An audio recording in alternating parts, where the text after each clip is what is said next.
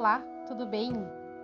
Depois de um período de muito trabalho na vida profissional, é claro, estamos retomando o Aprendi na Banda, o podcast. É, e hoje vamos falar sobre a conduta esperada do médium de Umbanda dentro e fora do terreiro.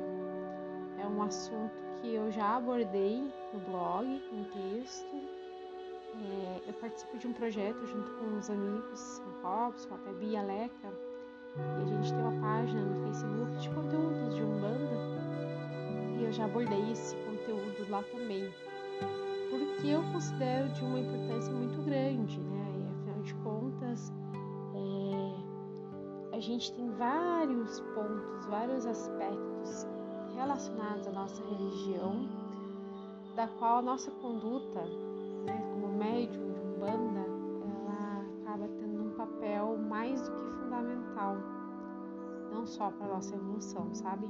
Mas principalmente para a forma como a nossa religião é vista, é enxergada, é percebida pelas outras pessoas. Então acaba que o médium ele cumpre um papel muito importante é, na evolução da nossa própria religião. E é sobre isso que vamos falar hoje.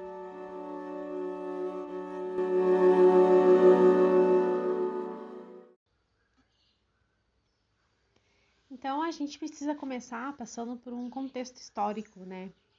Eu costumo falar que somos o reflexo da nossa religião. Em um país onde há uma clara perseguição contra religiões como Umbanda e Candomblé, entre outras de matriz afro, o fato de nos declararmos umbandistas coloca em nós um rótulo carregado com termos pejorativos e discriminadores. E existe um, sabe, vários meandres de, dentro disso. Sabemos que isso é fruto de ignorância, né? Como a gente sempre fala, né? As pessoas não vão até um terreiro para conhecer, elas escutam alguém falar é, repassam essa informação para frente, né? Então elas não, não se dão ao trabalho de conhecer propriamente dito, né? Mas a gente sabe que isso também é fruto de um trabalho que foi realizado há mais de 500 anos, né? Lá pelos colonizadores, desde os tempos da escravidão, onde rotulavam tudo que era de origem negra como algo ruim, é, na época né, da colonização, para que fosse possível escravizar né, as pessoas pretas que vieram, né, foram trazidas da África, né, foram retiradas do seu lugar, né, da sua cultura, da sua, do seu lar, do seu país, da sua nação, né, para que eles pudessem colonizar, né, trazer para cá, para trabalhar como escravos, eles precisaram passar por muitos processos para tirar a identidade dessas pessoas. É, e dentro disso tudo, dentro de todo esse processo muito criminoso, né, houve um processo de é, onde foi feita uma demonização das crenças e das culturas né, desses, dessas pessoas pretas que foram escravizadas aqui mesmo depois da abolição da escravatura, há uma herança deste tenebroso e vergonhoso período é, que reflete em discriminação contra as práticas de candomblé e outras religiões de origem ou matriz africana. Só para vocês saberem, né, só para a gente ter uma ideia, é, depois da, da abolição da, da escravidão, é, foram publicados decretos, né, leis, que era uma lei, é, lei contra a vadiagem, que é, permitia a polícia prender pessoas, normalmente, né, quase 100% pretas, que estavam nas ruas, jogando capoeira, dançando um samba, ou simplesmente é, sem lar, né, pessoas que estavam na rua. É, marginalizando ainda mais é, essas pessoas. Né? Então, é, esse período né? Quando a gente olha para samba, por exemplo, né? A nossa, os, muitos sambas falam, né? Sobre orixás, falam sobre entidades de umbanda, né? O carnaval, ele é, é um grande evento disso, né? Quando a gente olha para o carnaval, é, a capoeira também, né? A gente tem muitas, muitos toques de capoeira que falam sobre orixás, falam sobre umbanda. Então, quando a gente marginaliza isso, a gente coloca uma pedra, né? Em cima disso. Então a gente já inicia todo o processo aí de discriminação lá atrás.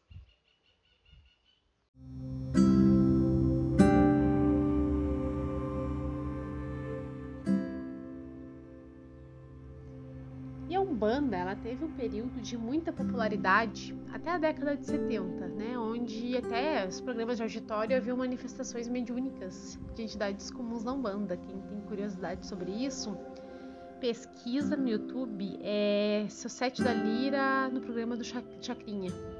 Vocês vão ter uma noção do que eu estou falando. É, o fato é que a Amanda foi muito popular, né?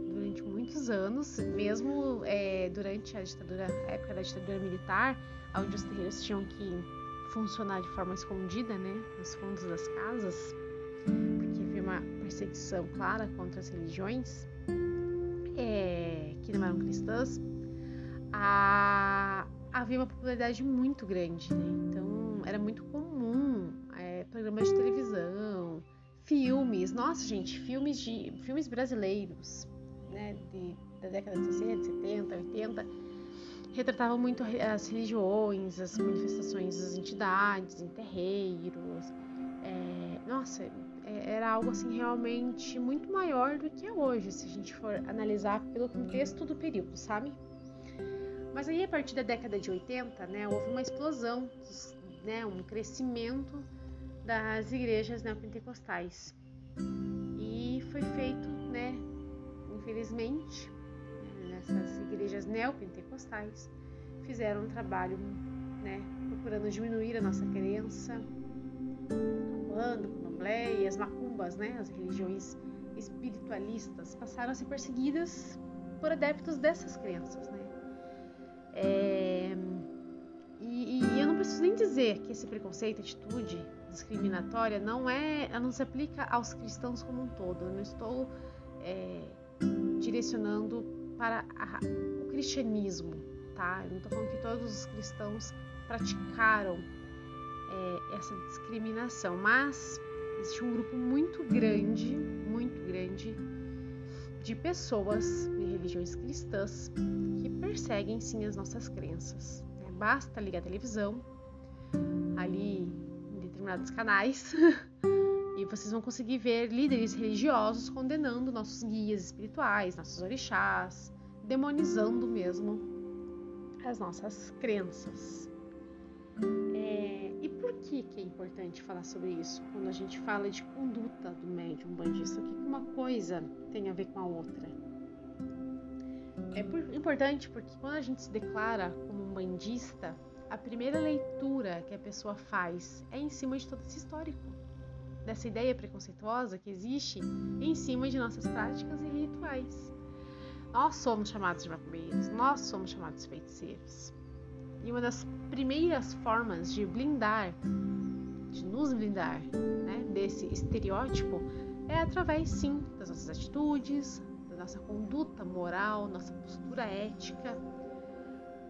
E é sobre o que nós vamos falar hoje. Eu me lembro muito bem aqui, eu acho que eu, eu não sei se eu já mencionei no primeiro podcast, eu acho que não, mas eu era católica, né? E eu, eu, era católica praticante, né? Digamos assim, né? Eu, eu era coordenadora do grupo de jovens, eu fui catequista, eu lia na missa, eu fazia retiro para os jovens da minha igreja, fazia teatro da Paixão de Cristo. Então, eu era uma católica muito ativa dentro da minha comunidade. É, e antes de eu conhecer a Umbanda, fiquei um período, né, sem, sem, sem praticar, digamos assim. Eu fiquei alguns anos afastada. Começou né, esse afastamento devido à rotina que eu passei a ter na época, né, de estudos, entre faculdade, então as coisas começaram a ficar um pouquinho difíceis de conciliar. Mas o fato é que fui me afastando, me afastando, até que eu conheci a Umbanda. E a primeira vez que eu estive em um terreiro, eu, eu fui achando que eu estava indo no centro espírita, né? E centro espírita eu já conhecia, já, né? Eu ia quando era criança com os, com os meus pais, então eu já conhecia centro espírita e para mim estava tudo bem. E eu achei que eu estava indo no centro espírita. E quando eu cheguei e vi que era um terreiro de Umbanda, eu fiquei extremamente assustada.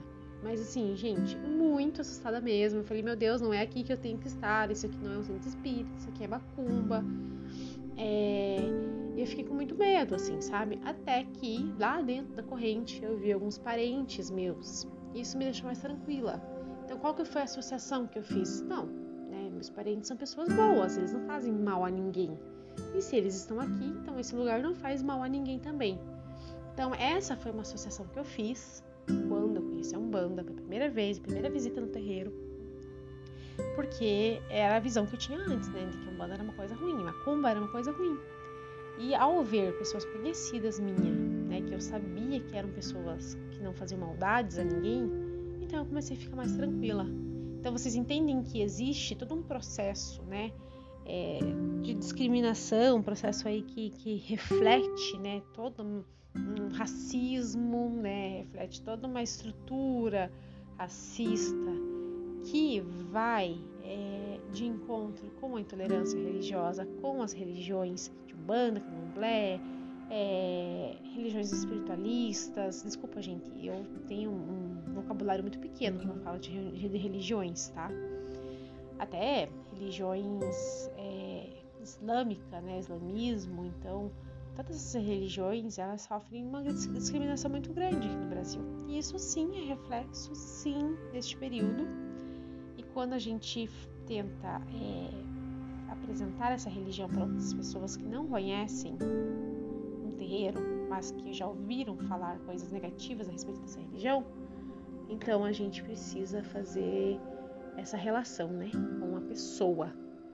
E é sobre isso que nós vamos falar hoje, sobre a conduta que a gente espera, né, ter é, para desassociar a nossa essa visão negativa, né, discriminatória e preconceituosa das nossas religiões.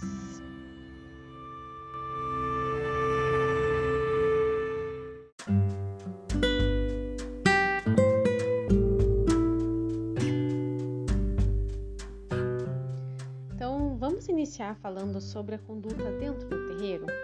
É, e daí depois a gente fala um pouco sobre a conduta fora do terreiro, né? Porque são duas coisas é, importantes e se complementam dentro do que a gente vai falar aqui. É... Cara, óbvio que ninguém é perfeito, ninguém é livre de erros, né? Então, assim, não vejam isso que eu estou falando como, é, sei lá, com arrogância, prepotência, não tenho, não, não tenho nenhuma intenção né, de parecer isso. É, já cometi todos esses erros, provavelmente, e é, não, não sou uma pessoa que, né, 100% certinha, nem nada do gênero, não é isso. E também não tô aqui pra cagar regra na cabeça de ninguém. Não tô aqui pra é, ser a dona da verdade, não é nada disso. É só realmente uma avaliação, né, de, do que eu acredito que eu busco ser, busco fazer, busco ter para mim, dentro e fora do terreiro. É, e como que eu enxergo que isso reflete dentro da nossa religião tá? Acho bem importante deixar isso bem evidente aqui na nossa conversa. Então vamos lá. É... Claro que a gente está nesse plano para melhorar e evoluir, né? Então faz parte também da nossa jornada a busca pela conduta ética, pela comunhão com o que é de bem, o bem, né? E pela ajuda aos nossos irmãos. Além disso, é a reforma íntima que nossos guias tanto nos pedem que reflete nossas ações. Dentro do terreiro, é, eu já passei um bom período como consulente é, na minha caminhada e eu fiquei cerca de 3, 4 anos sem fazer parte de um terreiro. Nesse período eu fiquei buscando né, casas, visitando casas, com o objetivo mesmo de conhecer um lugar onde eu pudesse me estabelecer. E durante toda essa caminhada eu observei alguns comportamentos de alguns médiums que me chamaram muita atenção é, e que me sei lá, me trouxeram uma sensação negativa, sabe? É, eram lugares muito bons, né? Foram terreiros muito bons, mas que é, naquele período em especial onde eu estava buscando por uma casa, então é, a minha avaliação ela era um pouquinho mais crítica, um pouquinho mais chata, sabe assim? E daí, algumas coisas que eu identifiquei em vários terreiros que eu fui e que eu percebi que os consulentes que estavam junto próximo de mim também perceberam e também se sentiram desconfortáveis. É, acho que o primeiro, assim, ponto é com relação a fofocas, intrigas, panelinhas dentro de terreiro. É muito chato quando isso fica evidente, sabe? Pra consulência. É, não é uma conduta legal fazer fofoca, né, dos seus irmãos de fé. Não é uma conduta legal fazer intrigas, jogar um contra o outro. Né? Essa nossa vaidade, né, esse nosso ciúmes que a gente sente, isso prejudica muito os nossos irmãos de corrente, prejudica a consulência, prejudica a imagem do terreiro. É... E é impressionante, gente, é impressionante o quanto a gente fica sabendo da vida. A gente, digo agora, vou me colocar no lugar de consulente, tá? É impressionante o quanto nós consulentes ficamos sabendo da vida dos médiuns da corrente. É... Só por estarmos ali no intervalo, é... né, entre sessões ali no intervalo ouvindo coisas, é, conversas paralelas dos médios. Sabe aquele momento do intervalo onde você vai tomar um lanche? E várias vezes, gente, eu ouvi coisas, é, histórias, é, coisas pessoais a respeito dos médios daquela corrente que não, não era um lugar, não era adequado é, estarem falando, sabe? Fofocas mesmo. Então, é, acho que aqui é importante como médium, assim, não só como médium, óbvio, né? Como vida, né? No ambiente de trabalho isso também não é legal. Mas falando um pouco sobre dentro do ambiente terreiro, é importante evitar fofocas, se envolver com intrigas, né? Então, buscar um distanciamento de situações que envolvem esse tipo de coisa, é, para realmente você é, você está ali por você, sabe? Você está ali naquele momento buscando o seu contato com a sua espiritualidade, com a sua divindade, fazendo o trabalho em prol do outro, né? Estar disponível à espiritualidade para ajudar o outro. É, e não combina, né? Com esse tipo de atitude, é, é, é esse propósito, né? Então, o propósito de ajudar o outro vai totalmente é, na contramão de fofocas, de intriga, de panelinha. Então, eu acho que esse seria o primeiro ponto é, pensando numa conduta dentro do terreiro. É, e também, gente, fica muito feio, sabe? Pra consulência ver. Então, é, são vários pontinhos, assim, que, que fica ruim. Fica ruim para você, médium, no teu desenvolvimento mediúnico, no teu desenvolvimento na tua reforma íntima. Fica ruim porque você prejudica o irmão, a corrente, isso não é legal. Vai contra os princípios da nossa religião, inclusive. Fica ruim para casa, né? Porque as pessoas estão lá na consulência que não conhecem Umbanda, que não conhecem a casa, estão indo ali pela primeira vez e elas podem ter uma percepção muito errada né, a respeito do terreiro, a respeito do templo. Então isso acaba sendo importante para é, para essa visão, sabe, da, da, religião mesmo. Então esse seria o primeiro ponto. É, um segundo ponto, pensando dentro do terreiro ainda, né, é a gente tomar cuidado com a forma como a gente trata os irmãos de corrente. A Umbanda é muito conhecida, né? Normalmente, os terreiros, todos os terreiros que eu fui, eu fui muito bem recebida, sabe? Os médicos sempre me receberam muito bem como consulente, sempre me senti muito acolhida. E normalmente é assim que a gente vê, né? Os terreiros, as pessoas acolhem muito bem os consulentes. Existe todo um trabalho muito bonito, né? Existe ali a preleção, né, de, normalmente do dirigente no, na abertura dos trabalhos, a pessoa que está legendando a consulta, ela normalmente ela tem um, um, acolhimento naquele momento, os guias recebem com amor as pessoas, e é muito bonito ver isso. Mas é muito ruim quando a gente vê médiums da corrente tratando mal, tratando de forma desrespeitosa é, os médiums da corrente também, sabe? Então, já aconteceu, já. Eu vou até citar uma situação, assim, que me incomodou muito. Era um terreiro que eu já frequentava, ali era perto da casa da minha mãe. Na época eu morava com a minha mãe, com os meus pais, né? E, e eu ia bastante naquele terreiro. Era um terreiro legal, uma energia super boa. Eu gostava muito de tomar passe lá. E eu, eu me senti muito bem lá. Só que era um terreiro com muita gente, sabe? Muitos, muitos, muitos médicos. Uma corrente, assim, de, sei lá, devia ter quase umas 100 pessoas ali dentro. Então, tinha bastante capitães. E e num, num dia, em determinado momento, eu, eu percebi que né, na abertura do trabalho tinha um médium que estava sentindo vibração. Que é normal, gente. É super normal. Você tá no terreiro, você vai estar tá sentindo vibração. É, e às vezes quando o médium está em desenvolvimento, a gente precisa né, falar, olha, isso é normal, você está sentindo normal, é, né, você está sentindo vibração, você está sentindo realmente a aproximação de um guia, às vezes está muito próximo mesmo, então você parece que vai incorporar. Mas existem momentos que são adequados para incorporação e momentos que são inadequados para incorporação. Então é mais um trabalho de você ir lá conversar, explicar, falar, olha, agora não é o momento de incorporar, segura, aguenta firme que vai dar tudo certo.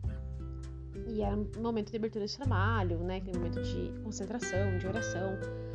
E é, esse médium, né? Ele estava visivelmente sentindo a vibração, ele estava visivelmente segurando uma incorporação.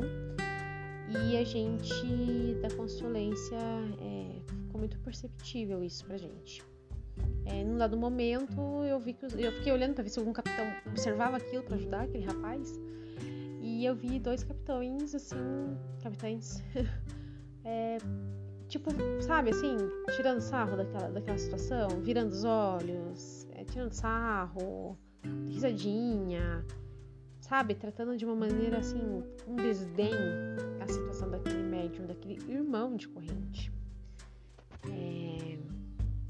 E daí eles ficaram discutindo, criticando aquele médium no meio do terreiro, na frente de todo mundo, no momento de concentração, no momento que é dedicado a uma oração. E, e eu já vi várias vezes, sabe? Vários momentos onde é, as pessoas, ao invés de conversarem, orientarem, não, elas ficam apenas de longe assistindo e criticando entre si. É, é sabe? Ao invés de, de, de, de realmente tomar uma atitude que possa ajudar aquela pessoa. Então, refletindo sobre isso, né, isso não transparece um cuidado, uma atenção, né, que é o que nós um consulente espera, né? O que uma pessoa que é uma, um neófito, né? Uma pessoa nova na religião espera. É, esse acolhimento que a gente tem de consulência, ela tem que estar muito, muito presente dentro do, da, da, corrente, né? Ela tem que estar muito visível dentro da corrente, só fica feio mesmo, né? É contraditório, né? Que o médium trate mal um irmão de corrente, mas que age com compreensão com o consulente, né? Então, isso é, fica feio mesmo, assim, sabe? Não é legal. Acho que um ponto também relacionado a isso é com relação a palavrões. Ah, então, isso é polêmico, né? Porque a gente sabe que, né, existem entidades, né, principalmente Exu, né, que, que tem um, um, linguajar muito mais humano, né, digamos assim, muito mais encarnado, né? A gente tem uma identificação muito maior com a forma como eles conversam com a gente, né? É, e alguns, né, acabam, é, eu já vi já, né, que Exu às vezes fala palavrão ali, até para fazer com que aquele consulente se sinta mais à vontade. Eu sei que isso é um assunto polêmico, eu tô falando da minha visão, tá? Do meu ponto de vista. Eu não acho legal. Eu não acho bacana ver, é, ouvir palavrões dentro de terreiro, não. Seja de entidade, seja de médium, desincorporado. Eu acho desrespeitoso, sabe? Assim, eu falo palavrão no meu dia a dia, falo, não vou dizer que não. Mas dentro do terreiro eu procuro não falar. E até no meu dia a dia fora do terreiro, dependendo com quem estiver conversando, eu evito mesmo, sabe? Porque é desrespeitoso, não é legal. Tá? Não, é, não, são palavras positivas, não são palavras que denotam né, uma vibração positiva. E, e, e, é um pouco assim chato, sabe? É quando você vê esse tipo de coisa, assim, sabe? Tipo, palavrão, palavras pesadas dentro do terreiro vindo de uma entidade, vindo de um médium desincorporado. Eu sei que eu sei que é polêmico, eu sei que existem pessoas que vão discordar muito forte, porque se a entidade está falando, a entidade está falando, mas a gente sabe que existe ali um, um, um, médium presente, consciente, que pode tomar conta disso também, né? Então, pessoalmente, não gosto, não acho legal. E dentro de uma visão de consulente, eu acho meio é, estranho, sabe? Assim, no lugar para ouvir coisas que elevem você, elevem sua vibração e no meio de tudo isso tem um palavrão lá. Não sei, não acho muito adequado. é, e também eu acho que esse é um ponto bem importante, bem importante. Eu acho que esse aqui seria o principal.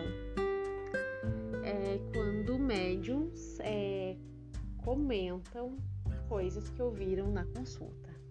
Cara, a pessoa que vai no terreiro tem no terreiro, gente, a gente tem que entender assim, ó, a Umbanda, né, como eu disse lá no começo do nosso áudio, a Umbanda é uma religião perseguida, uma religião assim que sofre muito preconceito, né? Então a pessoa que não conhece a religião, quando ela chega na Umbanda, ela tá indo lá porque ela é a última opção dela, sabe? Vamos ser sinceros, né? A pessoa assim, ela, ela tá desesperada, ela já precisa muito de uma ajuda, ela, ela tá indo ali, tipo, como último recurso dela. Ela já foi em vários outros lugares, sabe? A pessoa quando chega na Umbanda, ela já tá assim, no momento assim de, putz, ou é agora ou é nunca mais. E, e ela se abre, ela confia. Né? Quando ela conversa com a entidade, ela conta os problemas dela, ela conta por que, que ela está ali, ela está confiando naquela entidade e, consequentemente, nos médios daquele lugar. Então a gente tem um médium, a gente tem um cambone e a gente, essas duas pessoas, elas estão ouvindo, né, aquela conversa, aquela orientação que o guia está passando, então o desabafo daquela pessoa. E, e é muito chato. É tipo, para mim soa como uma traição, sabe? Eu te conto os meus segredos e você divulga isso para outras pessoas, sabe? É muito chato quando você vê médiums comentando, é, divulgando aquela consulta para as outras pessoas da corrente. E aqui eu não tô falando quando você vai tirar uma dúvida com o pai de santo, sabe? Tipo, putz, a pessoa falou isso naquela consulta, a entidade tipo, aquela orientação, fiquei na dúvida, vou lá, vou consultar meu pai de santo, minha mãe de santo, vou perguntar, vou, vou levar aquele problema para alguém que, né, maior, porque um problema grande, eu acho importante. Isso é uma coisa. Agora, ficar comentando, ô, oh, você viu lá o que o fulano falou? Você viu que tipo, não sei o quê? Isso não é legal, gente. Isso não é bacana. Vi pouquíssimas vezes isso em terreiros. É, não, não, confesso, não vi isso em muitas, muitas, muitas casas, não. É, mas já é antiético, né? É muito antiético. É a mesma coisa que a gente ir para um psicólogo, né? Faz uma consulta com um psicólogo, mostra nossos problemas, conta nossos problemas para ele. E ele vai lá e sai, tipo, numa roda de amigos lá no, no barzinho e conversa com os amigos que são profissionais também. Ó, oh, não, tem um paciente que só fala isso, só fala aquilo, ah, nada a ver isso. Não é legal, né? Não é, não é ético. Então, são quatro pontos. É, imagino que tem muitos mais. É, e com certeza tem, mas esses são os quatro principais que eu me lembro neste momento. Dentro de um terreiro de conduta do médium, dentro de um terreiro que pessoalmente eu acho importante é destacar é, como principais pontos relacionados à conduta do médium, né? que, que reflete na visão da religião, reflete na visão da casa, do templo, reflete é, é, de maneira negativa ou, né, se a gente tem uma conduta ética dentro de todos esses pontos, reflete de maneira positiva. Então, esses são os quatro primeiros pontos que eu gostaria de ressaltar aqui.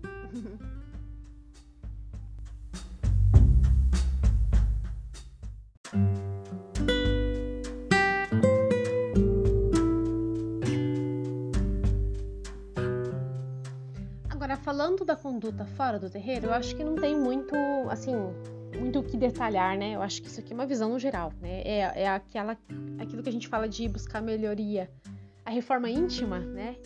É, eu acho que é isso, basicamente, é a gente fazer realmente essa autocrítica, essa reflexão a respeito de quem somos, como agimos, como agimos com as outras pessoas, como agimos com a natureza, como agimos com a sociedade como geral, né, com leis, com é, a forma como a gente se relaciona dentro do nosso trabalho. Então aqui ela é uma visão mais generalista mesmo, mas eu acho que existem alguns é, alguns comportamentos assim que, que eu acho interessante que eu gostaria muito de falar.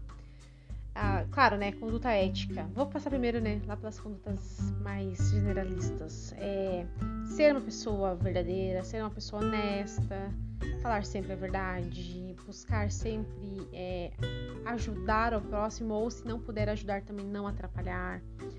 É, buscar sempre evoluir, né? A, a, a, a mente, assim, então, estar aberto para novas ideias, ajuda muito. Acho que um ponto sobre isso é quando a gente fala, por exemplo, né? Vou falar, é, eu sou uma mulher branca, então eu não sei o que é sofrer racismo, né? É, mas eu sei que como uma mulher branca eu posso sim é, contribuir na luta antirracista, principalmente a partir do momento em que eu percebo os meus privilégios. Então, o que, que é isso? É eu evoluir a partir disso, é eu realmente é, me colocar no meu lugar, no meu lugar de escuta e depois né, agir em cima disso em prol dessa luta. Então isso é um ponto, é, um, um, dos pontos né, em que a gente pode melhorar como pessoa, melhorar como ser humano e evoluir, que é nosso papel como é, seres encarnados, né? Como espíritos, na verdade, né? Evoluir. E dentro dessa evolução faz parte todo esse processo de reconstrução, desconstrução de pensamentos ideias e principalmente ideias limitantes, né? É, reconstrução como espírito que olha para o próximo com amorosidade, com respeito e principalmente buscar ter uma conduta honesta né, no nosso dia a dia. Então, acho que esses são pontos básicos, fundamentais, que a gente erra muitas vezes ao longo da nossa jornada, da nossa caminhada, mas que a gente estar sempre buscando essa autocrítica, essa reflexão e buscando pontos de melhorar dentro disso tudo. É o básico, é, mas que é difícil mesmo assim, né? Então, é muito. É muito no dia a dia mesmo que a gente vai exercer essa melhora, essa reforma íntima. E daí agora falando um pouco de alguns pontos específicos, né, alguns exemplos, né, específicos de coisas relacionadas muito à nossa religião, eu gosto de destacar alguns que eu já devo ter falado, na verdade eu já devo ter falado não, eu já falei e já vi gente falando e já convivi com pessoas que falam muito isso, é que é, é a justificativa em cima é, dos orixás, então tipo assim, eu vou dar meu exemplo. Eu sou filha de Ogum, né? Então, filha de Ogum com. Então, sou muito briguenta, sabe? Sim, sou uma pessoa muito briguenta. Ah, mas é que eu sou filha de Ogum, eu sou briguenta porque eu sou filha de Ansan. Eu sou barraqueira porque eu sou filha de Ansan. Eu sou ciumenta porque eu sou filha de Oxum. Eu sou fofoqueira porque eu sou filha de Manjá. Eu sou. É, eu como demais porque eu sou filha de Xangô. A gente pega todos aqueles nossos pontos, né, de que a gente deveria melhorar, né, buscar melhorar e a gente justifica com base no nosso orixá. Aí você fica pensando na pessoa que é de fora, que não conhece a religião e escuta uma coisa dessas. Ah, fulano é fofoqueiro porque é filho de Iemanjá. Nossa, mas então Iemanjá é fofoqueira? Nossa, então é isso que Iemanjá é? Sabe, a gente tá meio que resumindo, assim, e diminuindo é, algo de uma maneira muito, é, muito errada, né? E a gente contribui com essa visão preconceituosa contra a nossa religião. Então, tomar cuidado, sabe, com essas frases. Assim, a gente às vezes fala brincando, né, entre nós, é, e eu gosto muito de levar o humor para dentro disso. Eu acho que né, falar com, de forma bem humorada é uma forma da gente refletir, sim, e trazer à tona né, os nossos problemas. Mas a gente tem que tomar cuidado com quem está escutando, com quem está recebendo essa mensagem e a forma como a gente está. É, como a gente se responsabiliza pela forma como a, gente, a pessoa está recebendo a mensagem. Lembre-se que a comunicação ela precisa estar muito. É, ela precisa ser muito objetiva para a pessoa que vai escutar. Então, não é que a pessoa entendeu errado, a pessoa entendeu dentro do contexto dela aquilo que a gente falou. Então, a gente precisa ter essa responsabilidade também. É, e tem a mesma coisa, né, de signos, né? Ah, eu sou libriana, então, ah, eu sou uma pessoa muito indecisa porque eu sou libriana. Não é legal, assim, a gente, a gente até pode olhar para os nossos orixás de cabeça, para o nosso signo, identificar pontos onde a gente tem maior é, tendência, né? Então, putz, eu sou filha de algum, então eu tenho tendência a ser mais briguenta. Então, o que, que eu vou fazer com essa informação? Como que eu vou usar isto de uma maneira positiva? Sabe assim? Então, a gente tem que ter esses cuidados é, e também buscar isso a nosso favor como melhoria mesmo, sabe? Não é à toa que eu tenho isso. Não é à toa que eu sou filha de algum, não é à toa que eu sou filha de. Então, como que eu vou usar os meus pontos de desequilíbrio em relação à vibração desses orixás, né? Quando eu estou em desequilíbrio dentro dessa irradiação, como que eu vou usar isso para melhorar, para evoluir, para fazer as coisas de uma maneira mais é, correta, né? Então, eu acho que esse é um ponto importante. Um outro ponto que eu acho importante também, eu já ouvi e eu não acho legal, é. Sabe aquelas frases assim, ah, quem me protege não dorme? Ah, com uma vela branca eu faço mais estrago do que com não sei o quê. Sabe aquela coisa assim? Eu já vi muito. Já vi gente ameaçando outras pessoas. Falando assim, cara, você precisa acender uma vela branca e um copo d'água. Por quê? Porque essas pessoas, elas muito provavelmente se sentiram é, ameaçadas, né? Então, o médium que falou isso, se sentiu ameaçado. E daí, para devolver contra aquela pessoa, ele usou dessa informação, né? Ah, de uma vela branca com um copo d'água eu posso fazer um estrago na tua vida. Cara, isso não é legal. Isso não é bom, porque isso é um, né, dentro da religião a gente não da religião de umbanda a gente não faz, não, não prejudica, não faz nenhum trabalho é, que possa prejudicar, que possa ir contra o livre-arbítrio da outra pessoa. Né? A Umbanda ela, é, ela zela pela vida. E ser um zelador da vida é justamente é, não comungar com esse tipo de atitude, né? E quando a gente ameaça, mesmo que num, num momento assim que não é legal, usando desses elementos, a gente é, a gente só reforça a imagem negativa com relação à nossa religião, de que a religião de Umbanda faz mal, de que faz macumba contra os outros, de que macumba é uma coisa ruim. Enfim, eu acho que tá bem claro, né? Que a gente tá bem evidente de que a gente tem que tomar cuidado com as coisas que a gente fala, principalmente com as outras pessoas. Então, ai, quem me vigia não dorme, quem me protege não dorme. Né? A gente fala isso porque realmente é real, né? Nosso Exu, nossa pombagira, nossos guardiões, eles não dormem, eles estão junto de nós, nos ajudando, nos protegendo, enfim.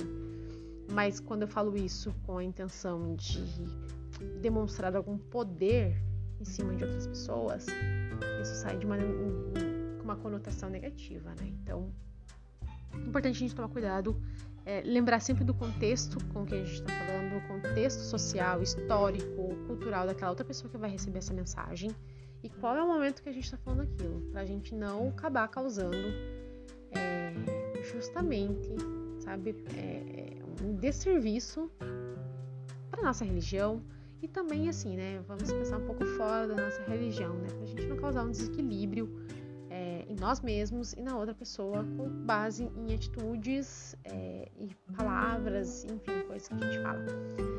É, eu costumo brincar bastante, eu faço muita piadinha, eu no meu dia a dia, né? Principalmente aqui em casa com meu marido, que é uma pessoa que tem uma mente muito aberta, então a gente faz muita piada, a gente. Eu, eu falo assim, né? Tipo, meus guias, não sei, eu acho que eles devem levar numa boa essas brincadeiras que eu faço. Mas eu faço com uma pessoa que eu conheço, eu faço com pessoas que eu sei que vão receber aquela mensagem da maneira. É, né, da maneira que eu espero, é porque eu conheço elas, eu sei qual é o contexto delas, mas dentro de um terreiro, por exemplo, eu não fico fazendo piadinha, não com pessoas que não conhecem a religião, eu não fico fazendo piadinha, não. Por quê? Porque aquela forma como eu estou falando, por mais engraçada que seja, por mais descontraída que seja, por mais que quebre um gelo, às vezes ela pode ser mal interpretada. Então é melhor eu ser objetiva, ser direta, eu falar, olha, não sei disso, fale com fulano, ou olha, isso que você está me perguntando é assim, assim, assado do que eu fazer uma piadinha e a pessoa entender da forma errada e aquilo acaba desconstruindo todo um trabalho feito pelos nossos guias, feito pelos pais de santo, mães de santo, feito pelas pessoas que vieram antes de nós, que lutaram para ter os terreiros abertos, sabe? Então, gente, isso é muito importante. É, nesse último tópico eu fui um pouquinho mais generalista, trouxe alguns exemplos, mas eu acho que fica reflexão, sabe? Quais são as atitudes do nosso dia a dia que a gente faz que refletem na imagem, na percepção da nossa religião. Seja dentro do terreiro, seja fora do terreiro. Nunca se esqueça, nós somos o reflexo da nossa religião. E aqui, gente, eu tô falando de religião? Estou esse podcast sobre Umbanda, então óbvio que eu vou trazer dentro deste contexto de Umbanda, dentro desse contexto de religião. Mas fica aí para qualquer outra religião, para qualquer outra situação. Pode ser, por exemplo, nós somos reflexo da nossa empresa, onde nós trabalhamos, nós somos reflexo da nossa família, nós somos reflexo, sabe, do time que nós torcemos.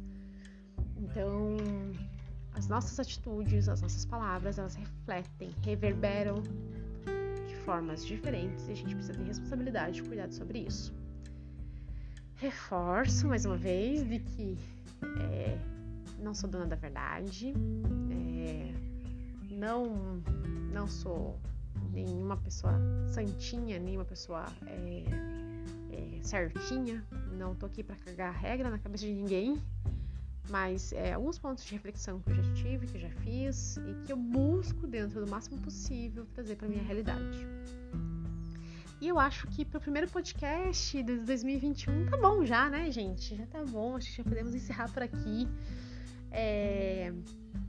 Falando agora um pouco sobre meus planos, né, para 2021, É, pretendo trazer mais frequência nos, nos, podcasts. Agora eu estou de férias em janeiro, então pretendo gravar bastante episódio para deixar aí agendado já para as próximas semanas. Ainda não defini uma periodicidade, tenho uma rotina um pouco corrida, então às vezes é, é difícil é, priorizar alguns projetos.